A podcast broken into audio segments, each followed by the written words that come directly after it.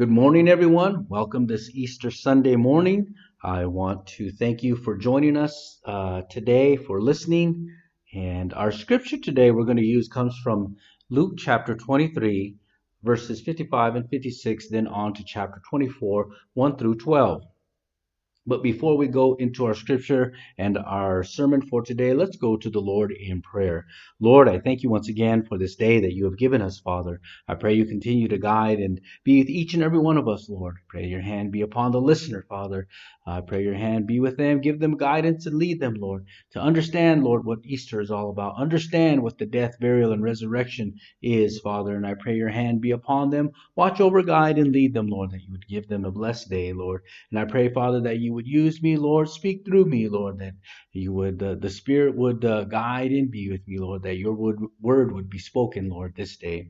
I ask all these things in your Son, Jesus Christ's name I pray. Lord, let it be. Amen. So take your Bibles and turn to Luke chapter 23. Luke chapter 23, beginning at uh, verse 55. It says, The women who had come with Jesus from Galilee followed Joseph and saw the tomb and how his body was laid in it. Then they went home and prepared spices and perfumes, but they rested on the Sabbath in obedience to the commandment. On the first day of the week, very early in the morning, the women took the spices they had prepared and went to the tomb. They found the stone rolled away from the tomb, but when they entered, they did not find the body of the Lord Jesus. While they were wondering about this, suddenly two men in clothes that gleamed like lightning stood beside them.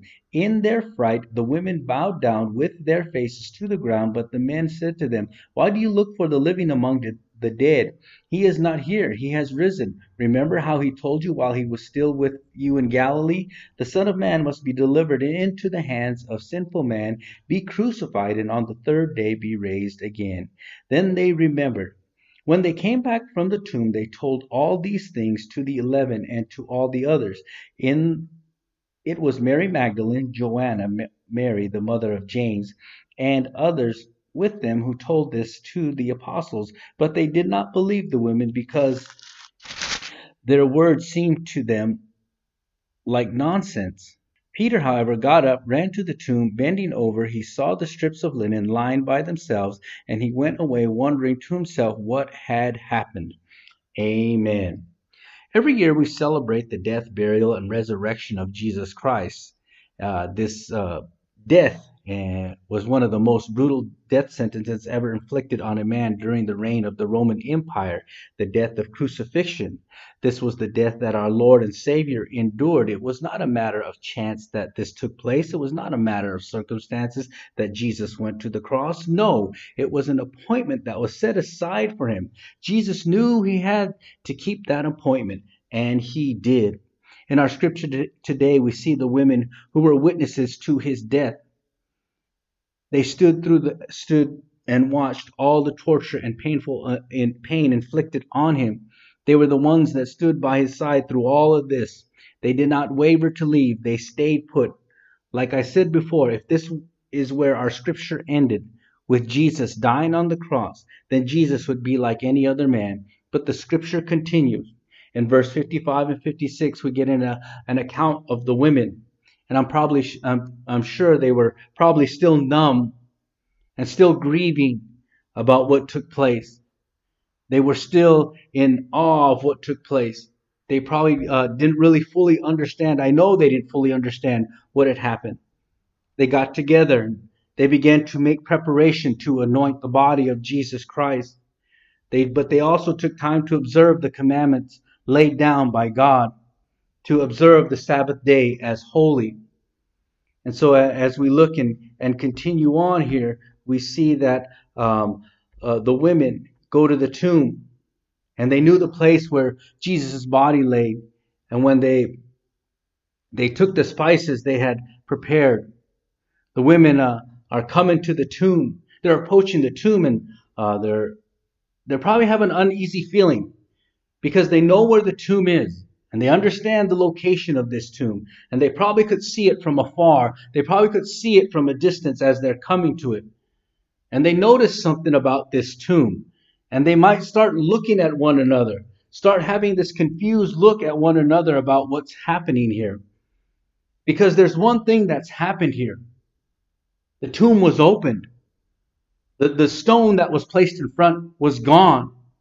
And there were a couple things that we need to understand before we move on. There were two things that took place uh, prior to them coming to the to the tomb. One, there were guards that were placed in front of the tomb. The Pharisees understood that what Jesus was ministering about. They understood and they remembered Jesus saying that he had to be uh, raised again on the third day. He had to rise from the dead on the third day. And so in order to prevent this, in order to prevent somebody from going in to the to the tomb and removing the body and say, "Hey, look, Jesus was raised from the dead," when actuality the body was stolen. So what did they do in, in order to, for that not to happen? They went and they went to uh, Pilate and said, "Hey, look, we need some guards there. Put some guards there because we we remember what he was preaching about. We remember what he was talking about." And so Pilate said, "Okay, here here are your guards." So he placed the guards there. Not only did he place the guards there, he put a seal on it. He put an emblem on it stating that this was now property of the Roman government. That no Jewish person or no one outside the Roman government was, was to mess with this. And so it was their seal that they put on there, stating that this was property of the Roman government. And with these two things in place, there was no way these women who were going to the tomb were going to be able to get inside to anoint the body of Jesus. But as we read in the book of Matthew, as we read in the book of Matthew, Matthew, Matthew chapter 28, verse 2, it says this There was a violent earthquake, for an angel of the Lord came down from heaven, and going to the tomb, rolled back the stone and sat on it. So as the woman, the women were getting to the tomb, they didn't have to do anything. They didn't have to do, remove nothing. It was already done for them. And so we see that this was not, the stone was removed not to let Jesus out. It was not to, so that Jesus could escape, but it was, it was uh, removed so to allow the witnesses to look in, to look into the tomb, to look in to see that there was nothing there. There was no, there wasn't the body of Jesus Christ. It was absent from the tomb. It was removed. It was taken. He was risen from the tomb. And so the women look in, and later on we're going to see that the disciples looked in. And so the, the stone was removed so that others could bear witness to the fact that Jesus was not there. And these two things that were put in place were now gone the guards and the seal. Now I'm sure the women were very perplexed as to what was taking place, what was happening. They didn't understand it. They, they, they were looking at one another like, you know, confused looks on their face. And they looked inside and, and there was no body. It was gone. And as they stood there thinking about what was going on, the two men that uh, uh appeared to them, these men appeared out of nowhere and they, they were radiating with a, a bright glow about them. And they stood there among the women they stood there and, and began to have a conversation. So, to add more to their confusion, to add more to the confusion of the women who were going through so much, going through so much by now, there were these two mystery men that were standing there. And they became afraid. They became afraid and they began to, they bowed down because they didn't know what else to do. They probably knew that they were heavenly figures. They didn't know what else to do. So what did they do? They began to bow down. If anything, they knew that these, he- these were heavenly beings. Angels began to speak. And they asked the women a question. They asked the, the women a question like as if they should already know the answer. The, the, the angels began to ask a question. What are you doing looking for the living among the dead? And asking, what are you doing? You know, like, you should know this by now. You should know what's really going on. The reality of this question didn't set in. They were so confused and perplexed, they didn't understand the question, meaning they didn't know what the question meant. If anything, they were more confused by the question than anything else. And so they have to basically answer their own question. These two angels have to answer their own two questions. He's not here. He's not here. It's gone. He's gone. The angel confirmed what the women already knew that Jesus' body was not in, in the place it should be. It was the angel stating the obvious to the women. They obviously understood that the body was not there, so the the the the angel was just kind of you know ever seen the commercial Captain Obvious? the angels was were Captain Obvious. They're saying Jesus isn't here. Well, the women were like, "Duh, we can see that he's not here." So the next thought and the next thing on the women's mind is, "Well, where is he?" And so the angels, they didn't really ask that, but I'm pretty sure they were thinking that. The angels come back before they could ask the question. He has what? He is risen. Amen. Praise the Lord. The greatest three words stated about our Lord and Savior Jesus Christ. He is risen. He has overcome the darkness of the grave. He has overcome the coldness of the tomb, and he is victor- victorious over death. Amen. And for you and I, we do not serve a body that is decomposed and still in the grave. No, we serve a risen Savior. He has risen as exclaimed by the angel. Luke chapter 24 verse 5 says this, Why are you looking for the living among the dead? Now, in hindsight, we understand that the angel was asking, what the angel was asking when he began to speak, but the women did not know what exactly what the that the what the angels were asking or what they were talking about. They knew that Jesus was dead and they came to anoint the body. That's all they knew. That's all they understood. But they didn't understand that he was not there. They didn't understand that he had risen. Amen. Now, here's where it gets kind of harsh. And especially for us brothers and sisters in Christ. The angel had to sort of kind of rebuke the women. He had to restate something to them. He said, Remember, remember how he told you. The Son of Man must be delivered into the hands of sinful men, be crucified on the third day, and be raised again. Amen. Do you recall what he said?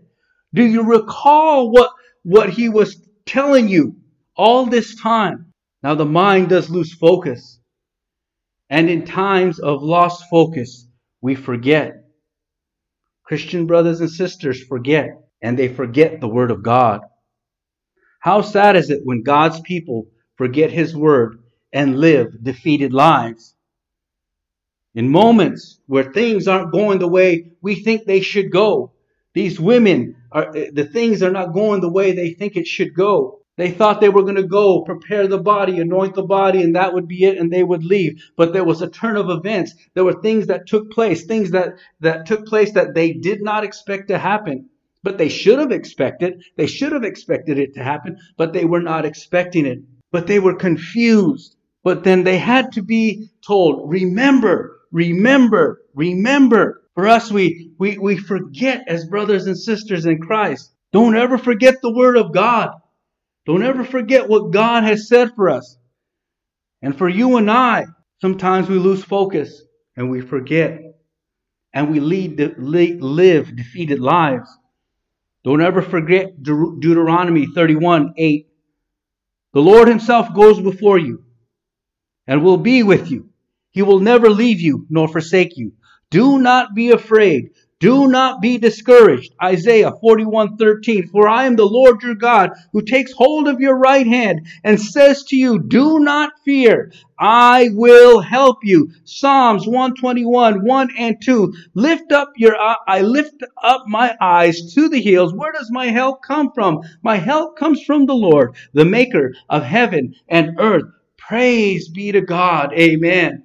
Don't ever forget the word of God, so much so that you are living a defeated life, living in confusion, living as a, as someone in the dark trying to feel their way around this world.